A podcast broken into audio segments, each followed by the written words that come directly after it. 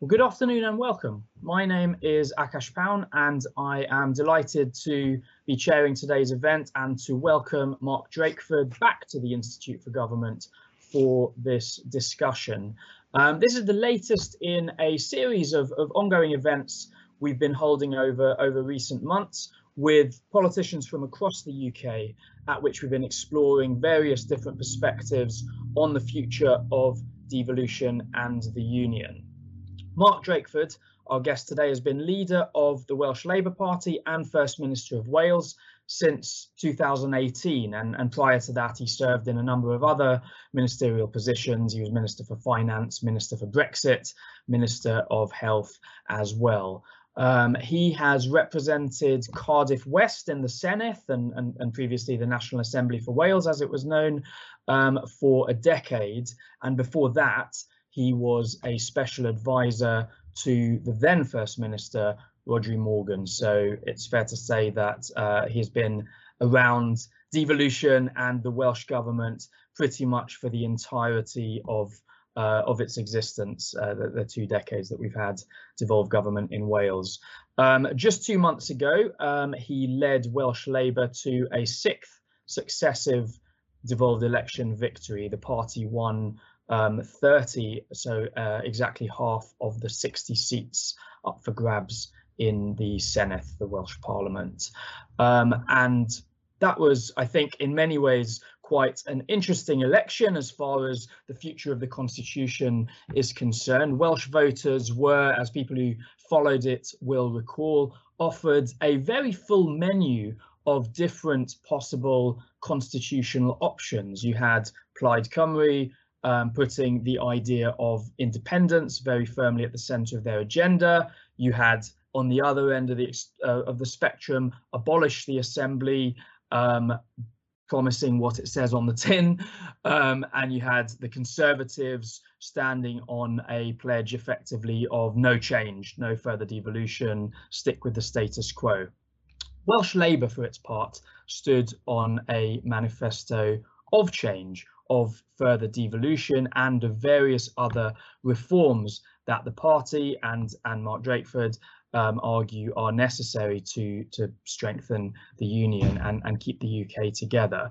And having been elected, returned to office on this manifesto, the Welsh government quickly uh, revised and republished a, a rather interesting publication under the title Reforming Our Union, Shared Governance in the UK, which contains 20 propositions for uh, specific changes to uh, the devolution arrangements in, in, in Wales and more generally to, to the Union as a whole.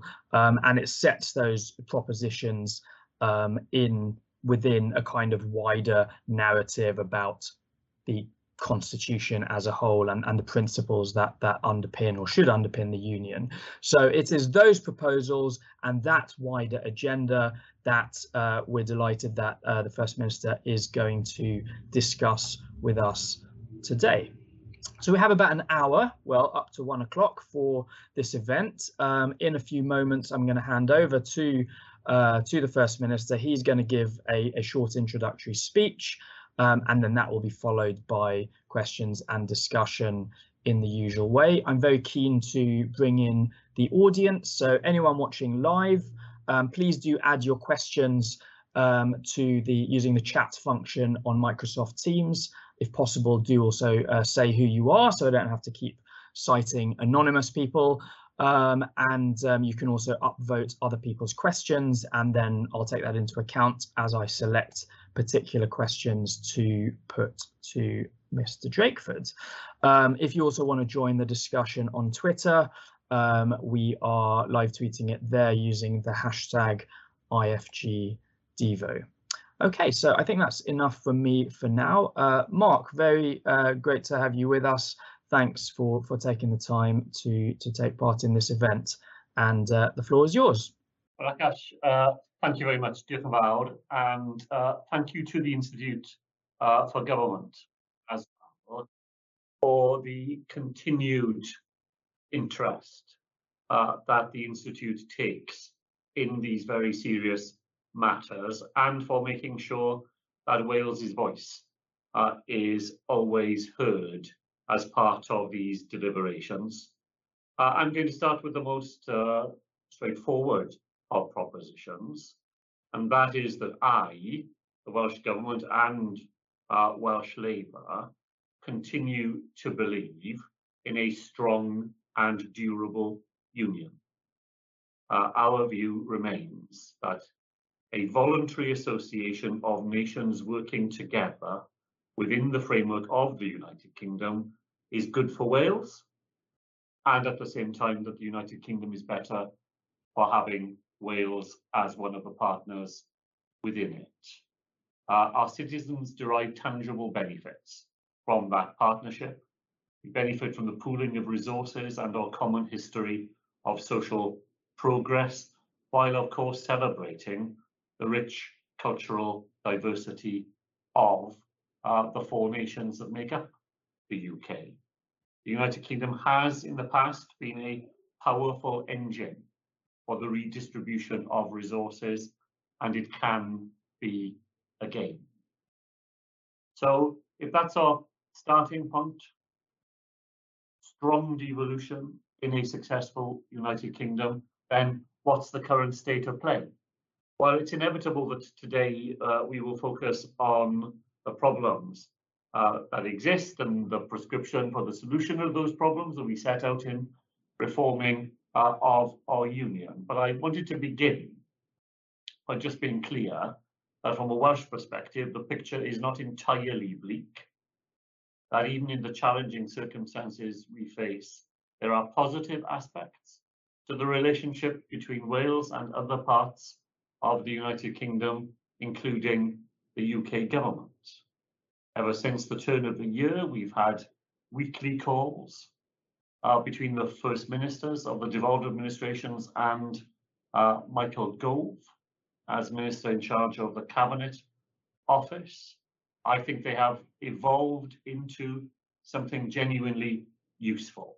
They need to be more than they are. We have to move beyond uh, the ad hoc uh, but nevertheless, the frequency of the meetings and the nature of the meetings, I think demonstrates that we can find ways of coming together in a way that shares common uh, issues, helps us to develop common solutions.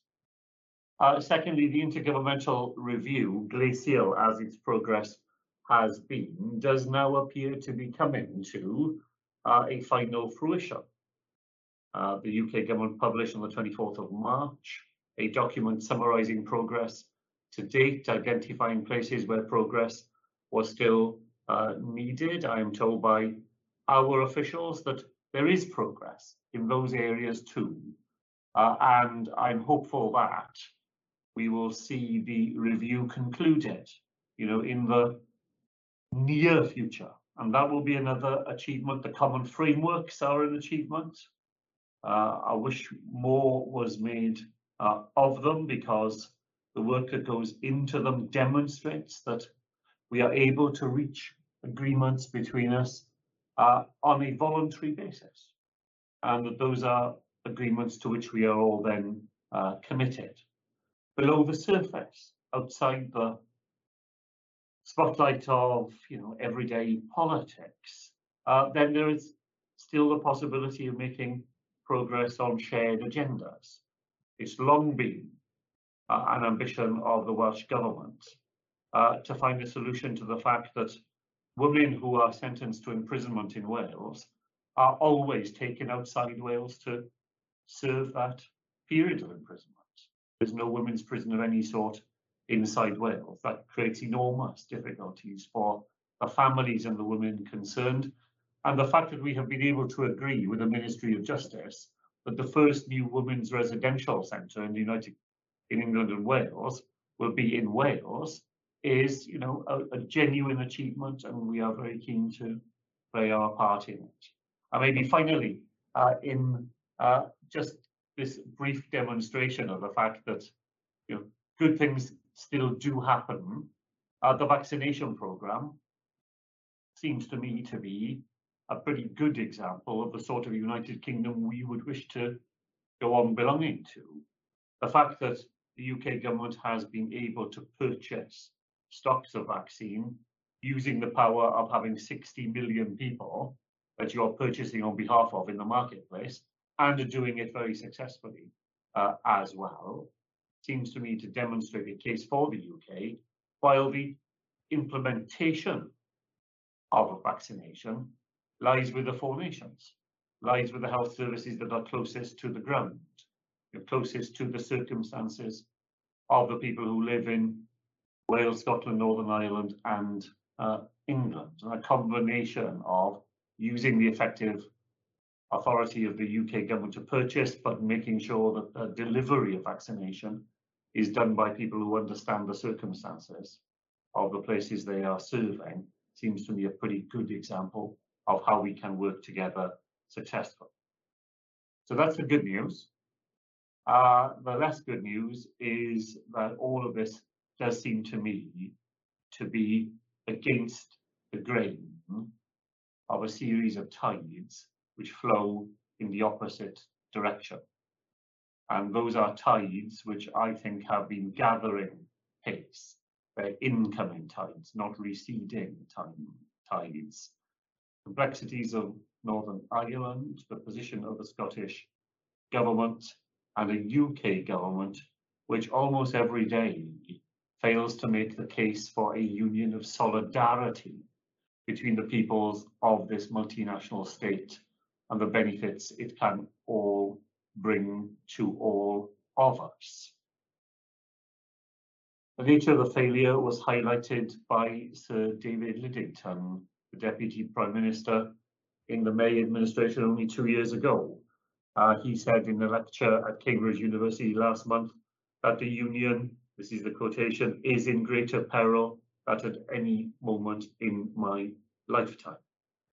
Now, uh, I agree with that conclusion. I'm dispirited by what seemed to me to be the willful refusal of the UK government to enter into the kind of dialogue and to help with the generation of the sorts of thought processes that would lead to the case for a viable and sustainable future for the Union. And that just seems to be inescapable. And that's part of my puzzlement at the failure of the UK government to come to the table with the sort of energy and the sort of mindset that would allow those of us who believe in the future of the Union to develop the case for it that would make anybody in any part of the United Kingdom want to continue to be in membership of it. And you know, when I say it's unavoidable, in the next five years, in the time of the current Senedd term, we will have to grapple with the impact of the Northern Ireland Protocol and what that is doing to the views of citizens in Northern Ireland. We will have to grapple with the declared intention of the Scottish Government to hold another referendum on Scottish uh, independence. And from a Welsh perspective, we go on grappling every day on the undermining of devolution in Wales through the operation of the UK Internal Market uh, Act. Everything that we deal with in reforming our union seems to me to be inescapably the agenda for other governments who also want to create a sustainable future. Here in Wales, grappling with these uh, issues uh, was front and centre in our election, uh, as you heard uh, in the introduction. Uh, it was more on the surface and more explicitly in front of Welsh voters than at any uh, Senedd election uh, in my uh, view. I shared platforms in BBC debates in which on one side of me uh, stood the leader of the Abolish the Assembly Party, arguing for the scrapping of devolution altogether. And immediately on the other side of me stood the leader of Plaid Cymru, who to an extent very different to other Senedd elections, put independence, the separation of Wales from the United Kingdom as the main focus of Plaid Cymru's election campaign. Now, You know, I spent my time arguing that simplistic assertions that independence offers a magic solution by which all problems can be resolved was not an adequate response to the position we face in Wales today. But in many ways, those who have nothing more to offer beyond flag-waving renditions of the British song are even more culpable. And far from producing the sort of swagger that the UK government thinks that its approach projects, what those actions actually scream out is a lack of confidence, a defensiveness, and a cowering behind uh, an empty front. The United Kingdom will not be saved by that sort of retreat to vacuous symbolism, and still less can it be secured by the deliberate provocations of the UK Government Internal Market uh, Act, the removal of funds and powers, the repeated overriding of the Sewell Convention, the wholesale destructive repertoire of the aggressive unilateralism that is too often the hallmark of the present UK government. It doesn't have to be like this, as I demonstrated, I hope, in you know, those success stories that I started out with. And the second edition of reforming our union, shared governance in the United Kingdom, is our attempt to demonstrate the case for reform and for re-energizing the case for the UK. It revisits and restates our propositions for a successful, strong and durable union. It recasts these arguments in the new context created by events since its original publication in October 2019, leaving the European Union, another UK general election, navigating a global pandemic, the establishment of a constitutional convention to be led by former Prime Minister Gordon Brown and indeed our own Welsh election in May of this year. And despite the complex and contested arena into which it is launched, at its heart, reforming our union has a relatively simple set of ideas for a union that can thrive and prosper not in spite of devolution, but because of devolution. Proceeds from the radical but simple proposition that nearly quarter of a century now into the devolution project, sovereignty is dispersed amongst the four elected legislatures of the United Kingdom. And in my view, this is a matter of fact, even if it is not of law. De facto, it is the way things happen if it's not de jure. Uh, the United Kingdom can go on existing, not because there is a single sovereign body at Westminster capable of overturning anything and everything that peoples in the four nations have decided for themselves, but because the peoples of the United Kingdom choose to continue to pool their sovereignty and to protect the social and economic rights that citizens in all parts of the United Kingdom have won and have hard won for themselves as well. Once the central proposition is grasped, much flows from it. The permanency of devolution, other than by the decision in our case in Wales, of the people of Wales themselves.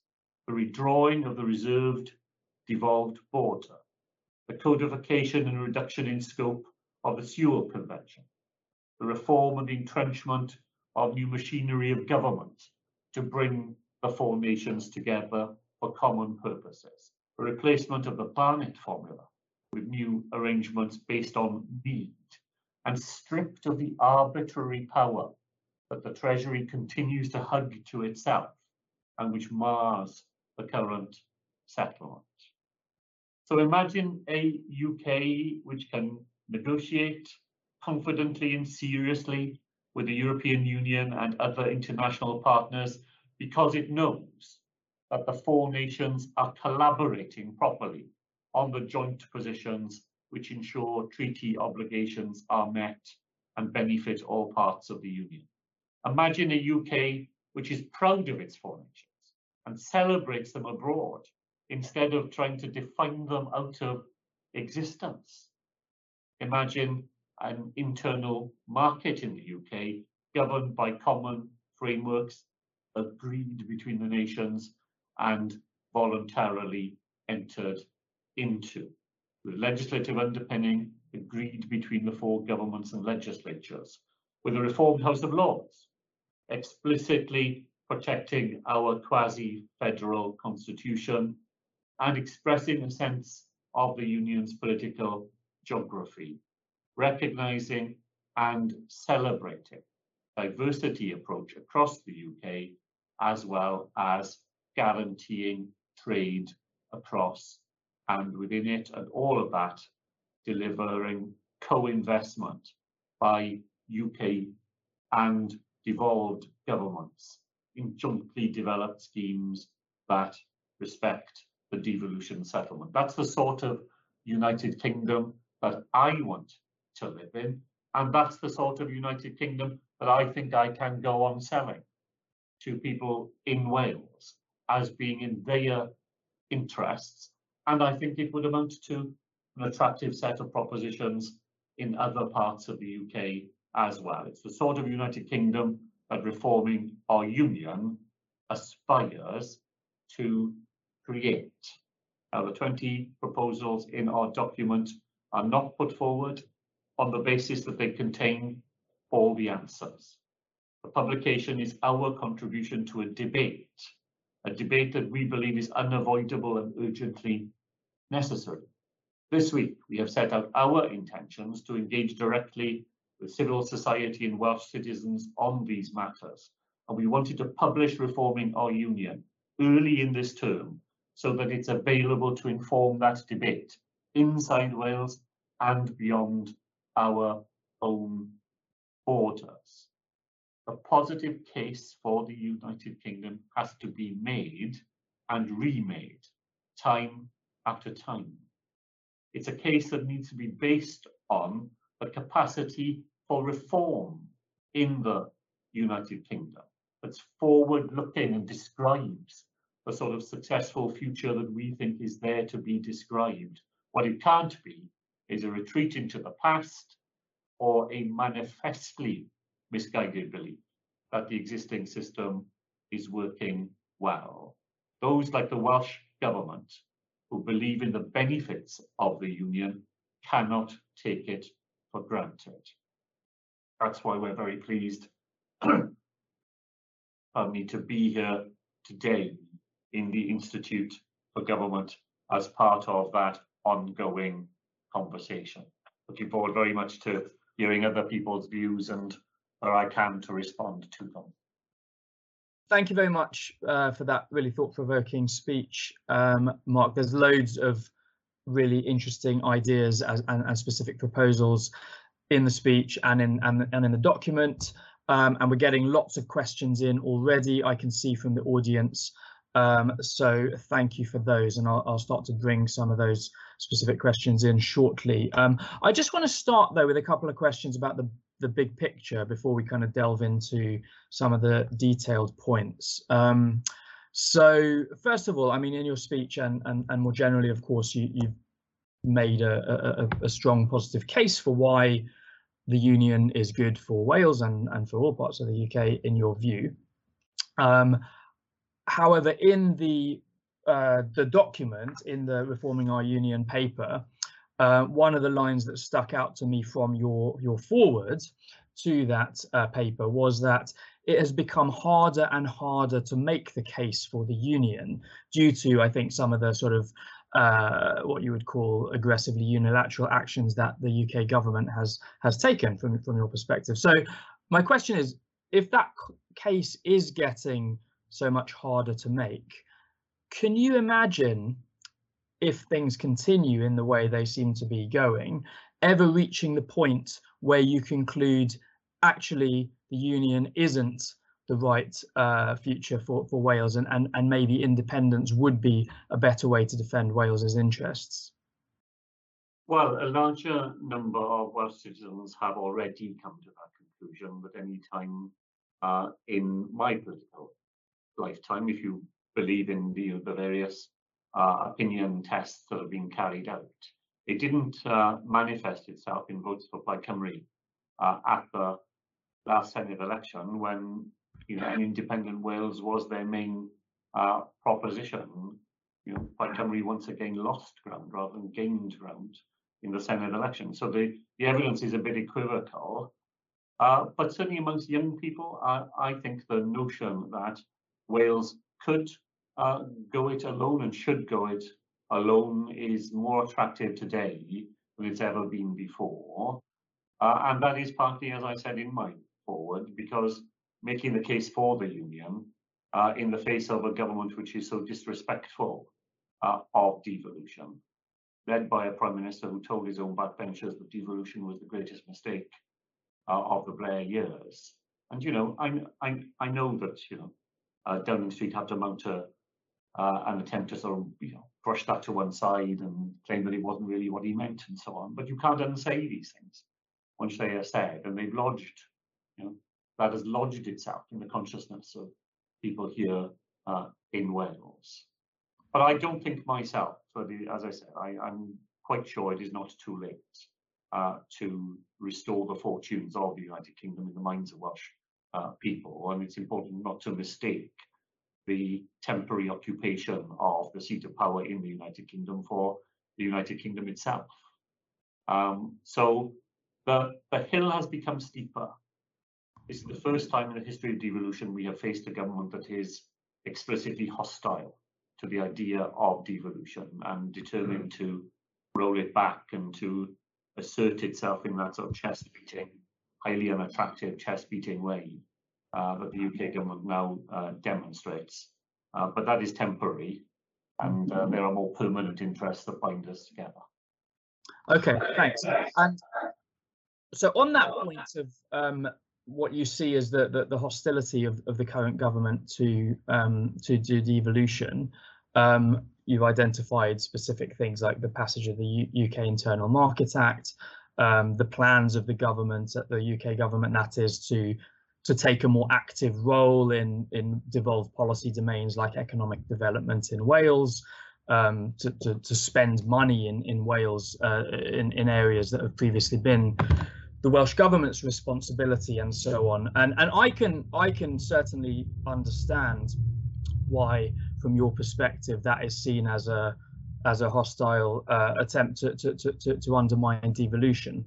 The UK government, of course, would argue that what they're trying to do is to, to strengthen the union by demonstrating to voters all across the country the value of coordinated UK-wide action, the value of investment delivered from, from Whitehall, from Westminster, um, and that that actually is the best way to, to, to combat nationalism. Um, so I just wonder, I mean, do, do you think there's a there's any chance that they might they might be right that some voters don't essentially care whether money to regenerate town centres or build new transport systems and so on comes from Cardiff or comes from Westminster, and therefore that more active UK government uh, role could actually help to, to bind the nations together. That would be their point of view. Well, I, I, think there are two things that will matter to people in Wales. Uh, first would be that the UK government uh, discharges its own responsibility uh, in Wales in a way that demonstrates its commitment to Wales.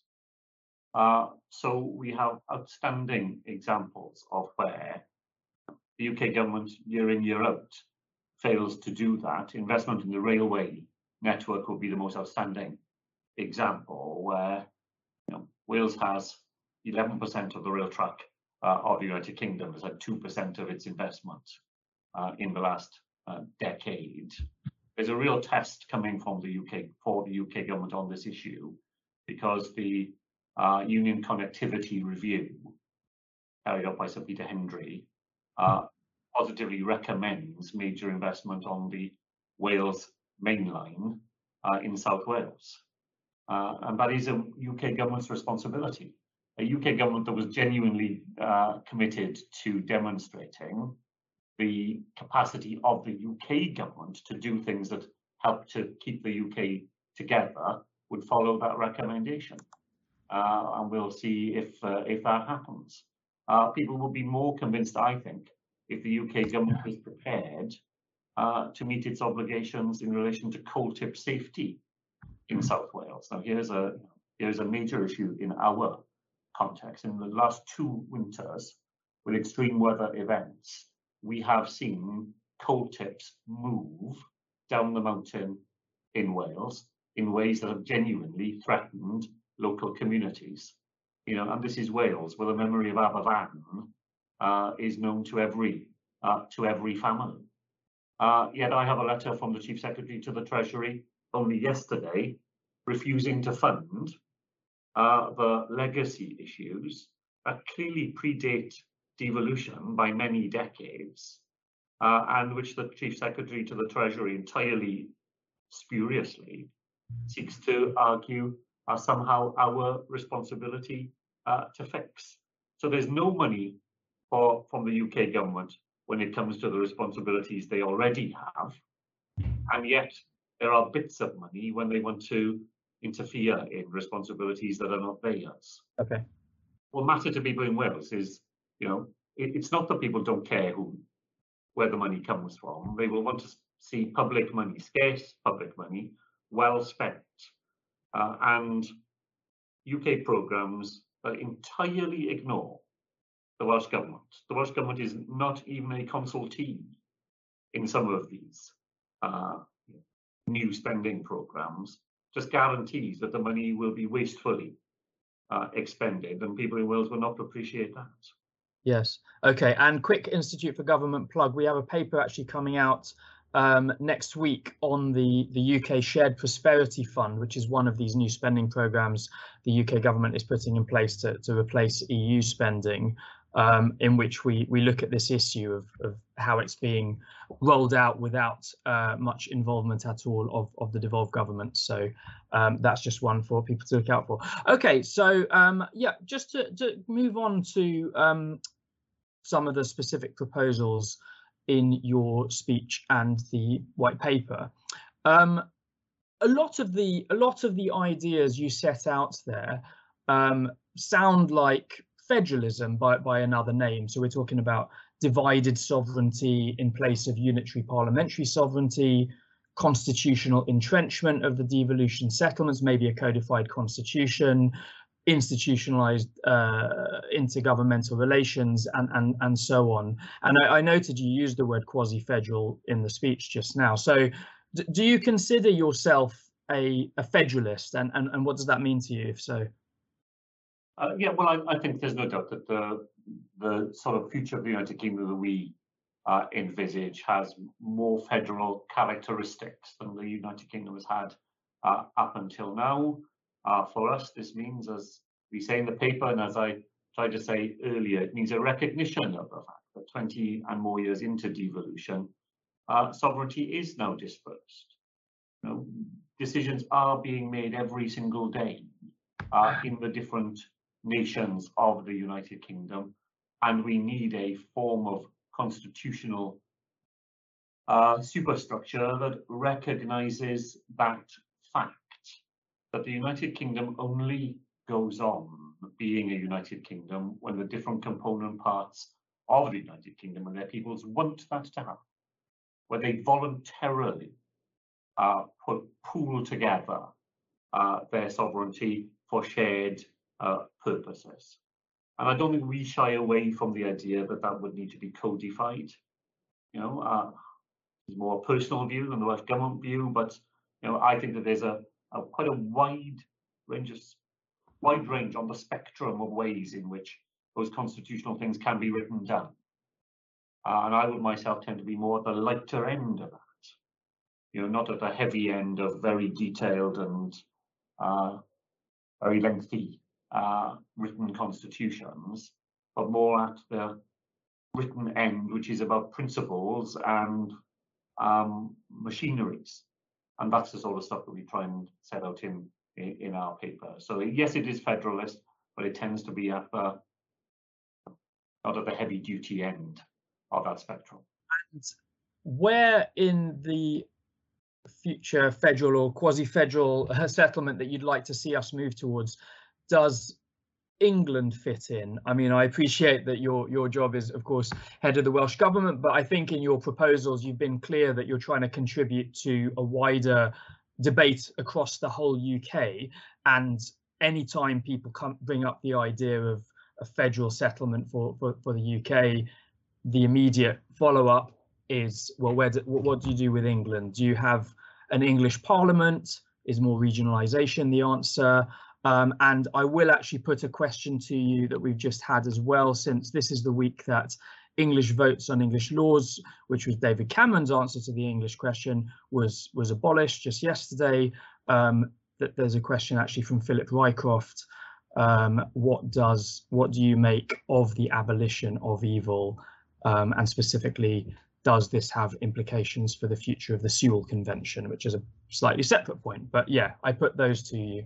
Well, uh, thank you, Rich. Thank you to Philip for uh, for that. The abolition of evil has always been, uh, you know, uh, the ambition of any uh, political party.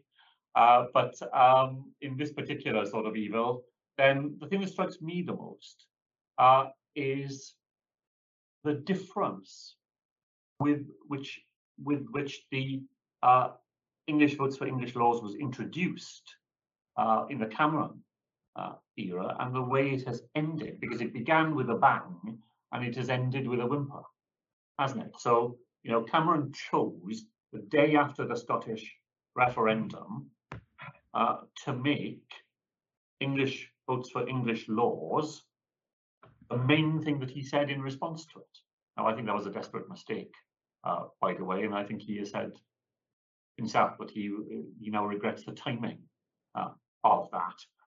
But you couldn't have had that topic injected into a hotter political context, couldn't you? Could you? You know, right at the very top of the constitutional agenda. And whatever you know, people might think about it as a solution to uh, Englishness, uh, at least it was hotly debated and put there on centre stage. The demise of uh, evil seemed to be smuggled out late on a Friday afternoon in the sort of press notice that the government hopes nobody will ever notice. So, you know, I think I just think that tells you something about the different level of seriousness with which this government takes all these matters compared to other governments, even of a uh, conservative persuasion. Uh, Akash, as you said, it, it is in many ways not for me to be telling people elsewhere in the United Kingdom how they should organise their own affairs.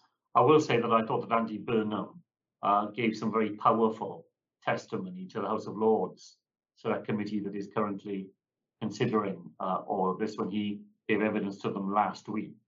Uh, and you know, Andy was recognizing the difference between you know, nationhood and regionalism, but still arguing for, uh, again, you know, a more consistent approach to devolution, regionalisation within England itself, rather than as it seems to me at a distance, the incredibly piecemeal way in which you know different regional mayors have completely different sets of powers and reach and so on. We do say at least two things about this in our, our paper. The less controversial uh, one, because it's you know, widely canvassed by others, is a reform of the House of Lords to make it an elected body that has a more explicit uh, part to play and in the way that it is uh, framed to represent the nations and the regions at the heart uh, of government. Uh, our second proposal is, you know, much more there to be debated and to be improved upon, and that is that we uh, float the idea of a form of qualified majority voting as a way of resolving disputes between the four nations. So in our formula, England could never be outvoted by the three devolved uh, governments ganging up together uh, in, to get its own way. But England could never impose its will on the rest of the United Kingdom unless it had persuaded at least one of the other three governments to vote with it on any proposition.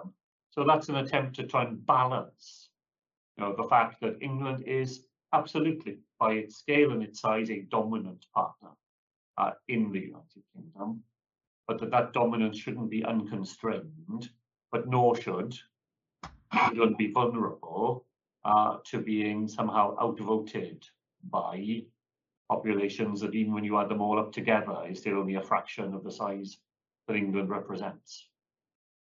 Yeah, yeah, no, those are those are um, interesting specific proposals. I, I, I, know the Welsh government has has has been making for some time.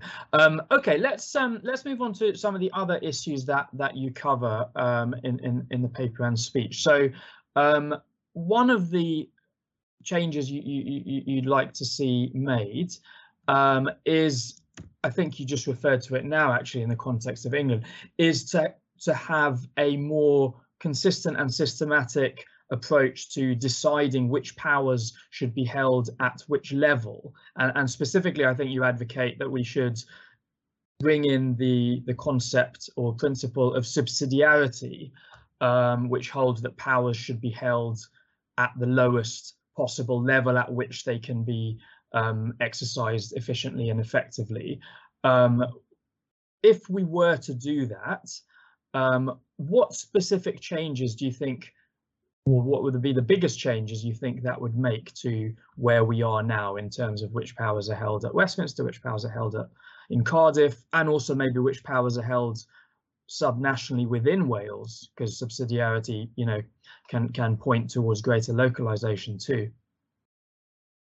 Well, in the Welsh uh, specific context, you know, our argument is is that the current drawing of the line between reserved and devolved uh, powers is completely unstable. Uh, it doesn't bear examination. And what I would like to see is we get to a position where the, the cut of responsibilities is stable. I don't believe it can be permanent because you know, politics always develops. But it does definitely need attention because uh, I I gave evidence myself yesterday to the same House Lords Committee that Andy Burnham would be in front of. I pointed to the fact that the 2017 Government of Wales Act concludes that uh, the devolved level of government should be responsible for uh, train services, for bus services, for taxi services, uh, for roads and everything that goes with active travel um, and so on, but not hovercrafts. Now, you tell me why. Why did the UK government decide uh, that while it was right and proper for us to be responsible for everything else, somehow hovercrafts were something that could only be decided at the, the UK level. And the settlement is shot full of anomalies uh, of that sort. Uh, so on a big uh, front, I suppose justice is the single biggest thing that we think uh, there is a compelling case for adding to the repertoire of devolved powers. The Thomas Commission, commission headed by Lord Thomas of Cwmgiedd, the former Lord Chief Justice, had the misfortune to report in October 2019, just as the Brexit denouement was uh, at its height and just before coronavirus hit and it's never had the attention that it deserves. You know, it makes a compelling practical case for why justice services would be better in Wales if they were exercised at a devolved level here, as they are in Scotland, as they are uh, in Northern Ireland. Inside Wales, though, uh, Akash, you're absolutely right. You know, uh, subsidiarity doesn't stop at, at Cardiff.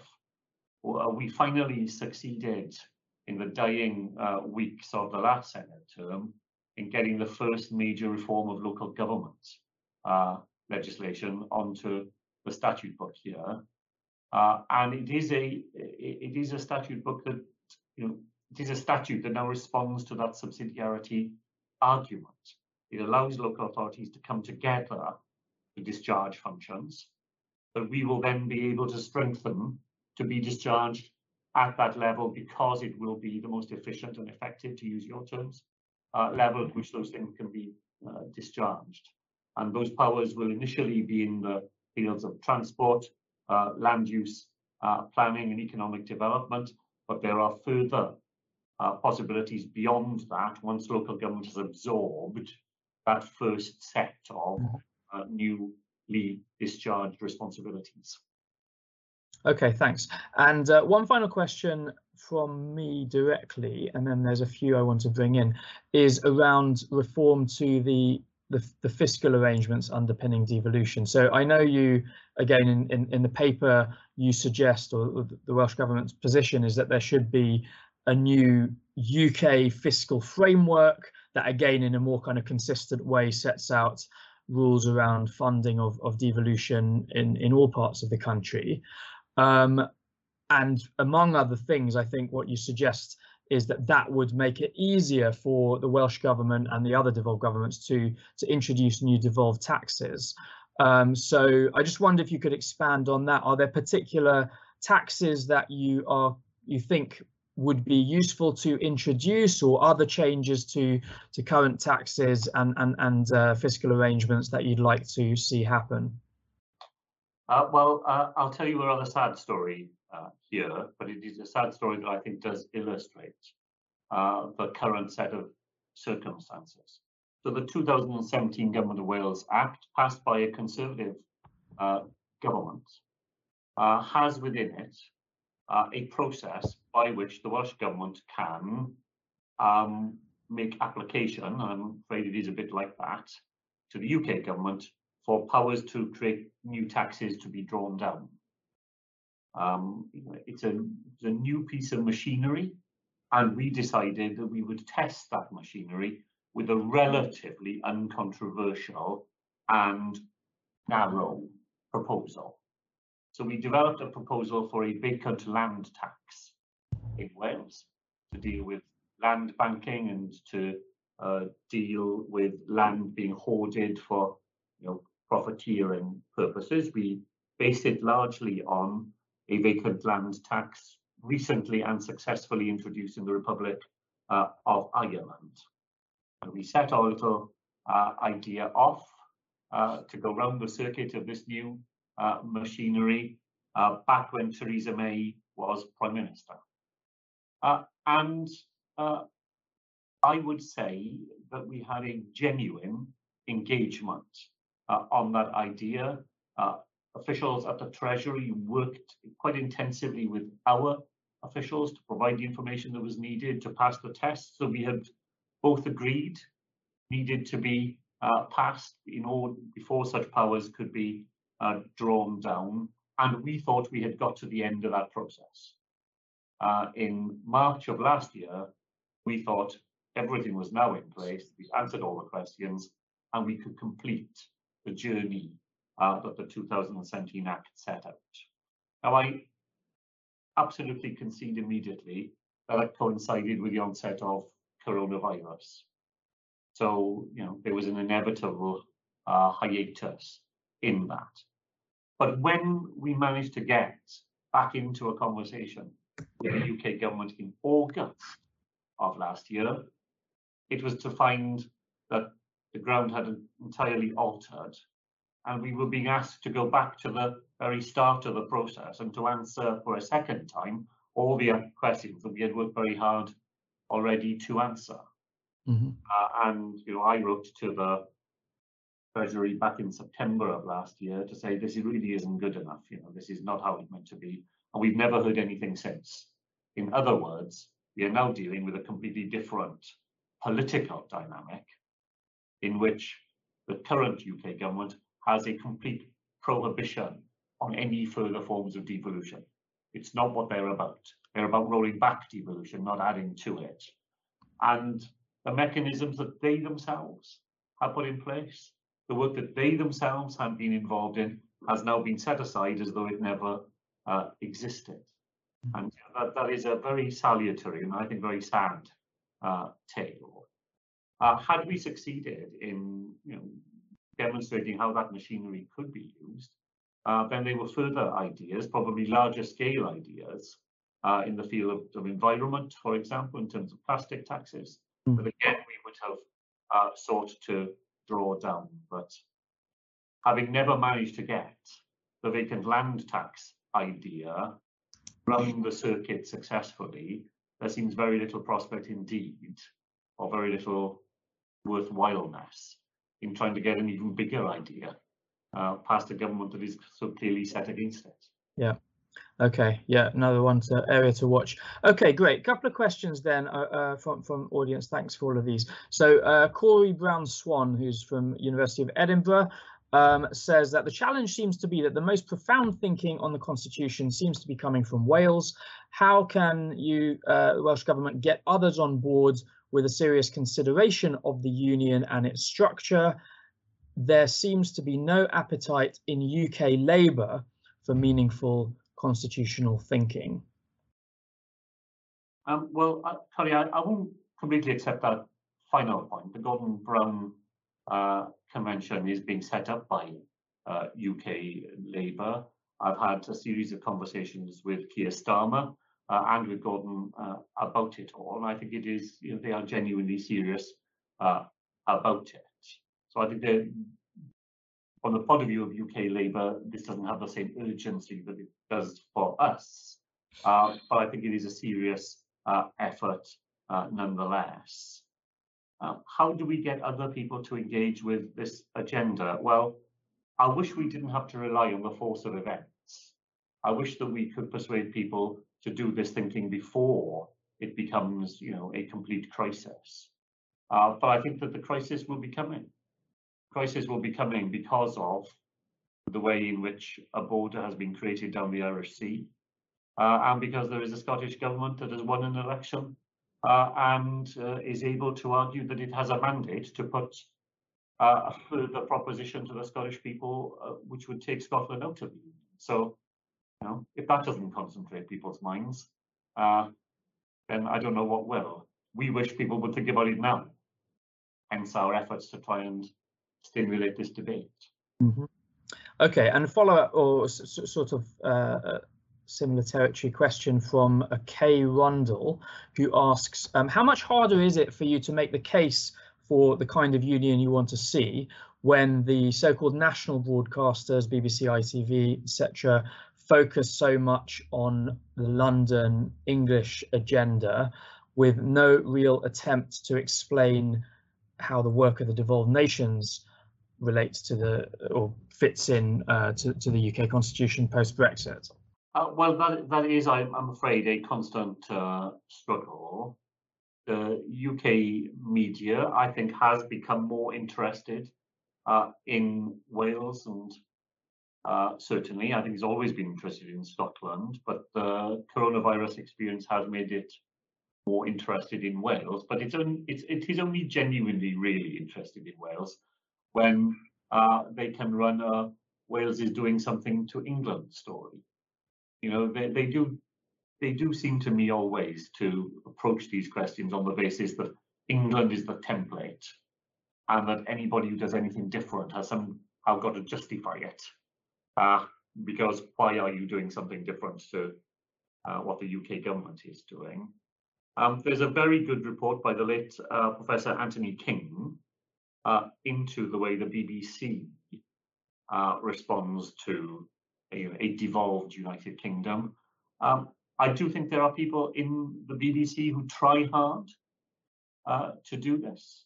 I shouldn't name names, I suppose, but uh, I always think myself if I'm listening to the Today program and it's very bad for my blood pressure uh, very often. But uh, Nick Robinson does seem to me to be one of those journalists who very regularly make sure that he lets his listeners know whether the topic being discussed is a topic that is about England only, or whether it's a topic that covers the whole of the United Kingdom. And that seems to me that it shows that it can be done if you have journalists who are genuinely attentive uh, to this and keen to make sure that their listeners are genuinely informed about the nature of the discussion that is taking place. So uh, mm-hmm. it's an uphill struggle, but it's not a struggle where I think you could say that naught availeth. Okay, thanks for that. Um, okay, we've had a couple of questions uh, that I'll put together to you relating to the, the UK Internal Market Act, which um, you, you, talked a bit about. So one is from uh, George Peretz, um, who asks, to what extent are you finding that the Internal Market Act is imposing a real constraint on Welsh government policy? So there's a lot of talk about how it could potentially do so, but have you already begun to see uh, those practical constraints? And then the related question, if I can now find it as I scroll um, through the many questions we've had. Yes, thank you. From Tessa Marshall, um, how can the Welsh Government challenge the implications of the uh, the Internal Market Act, especially in relation to your commitment to addressing the climate and nature crises? Uh, well, thank you both for those. So on George's uh, point, when the internal market bill was going to the House of Lords in particular, where it was fantastically challenged uh, by people putting the, the devolution case, UK ministers were put up to say, oh, you, you shouldn't be worrying about these sort of things. These are fallback powers. These are remote powers. You know, we won't be using these every day. Well, it, in fact, that turns out not to be the case at all. From the very beginning, uh, they have been uh, used. The failure of the UK government to agree for continued participation in Erasmus Plus, an act of cultural vandalism, to quote the First Minister of Scotland, uh, meant that they had to invent a substitute program. Now, education is entirely devolved to Wales. When there was an Erasmus Plus program at a European level, we ran it for Wales in Wales. What should have happened is that the money should have flown through the Barnett formula to us, and we would have been able to devise our own scheme in Wales. Did that happen? No, it did not. There was a UK uh, system imposed on us. No consultation, no involvement in it, completely and using internal market act powers to bypass devolution. When it came to a compensation scheme for fishermen, fishers in Wales because of uh, Brexit, fishing is entirely devolved to Wales, has been since 1999. The proper way of doing things, the routine way of doing things, there would have been a scheme for England, there would have been a consequential for Wales, we would have devised a compensation scheme No way. the nature of Welsh, the Welsh fishing industry. Once again, the UK minister chose to use internal market act powers to override all of that and to create a single scheme which directly cuts across devolved responsibilities. And you know, we have discussions with the UK government over their policy of free ports. They would like a free port uh, in Wales. Uh, we are prepared to uh, cooperate with them on that, on certain uh, sensible conditions. But the discussion is always undercut by the fact that they come in through the door carrying a large club in their hand, and they're not they're not shy of showing it either. You know, if you don't agree, then we'll use internal market act powers to do it anyway. So I'm afraid, far from being the sort of you know long backstop to be used in exceptional circumstances when sensible agreement can't be reached. It really is not like that at all. It is why it pours such poison into uh, the relations in the United Kingdom. Uh, Tessa's point about how we challenge it, well, we're challenging it through the courts. Uh, we think the uh, Act uh, did not respect other devolution uh, statutes. Uh, and you know, in an on-the-ground uh, way, we are doing our best to make sure that the schemes that are imposed on us do at least reflect Welsh needs and circumstances. Okay, thank you. Well, I am sorry to the several people, many people actually, who've who've suggested questions um, that we just unfortunately do not have time to take now, um, as we have reached the end of our allotted time. So um, thank you all for for, for joining us. Uh, Mark, once again, thanks a lot for taking the time to, to speak with us about all these very important issues. Um, as mentioned, this is an ongoing series of events uh, we are holding on devolution and the union. The next one to look out for in September, the 13th of September, will be with Chloe Smith, the UK Government Minister for the Constitution and Devolution. Um, so Mark, thank you very much.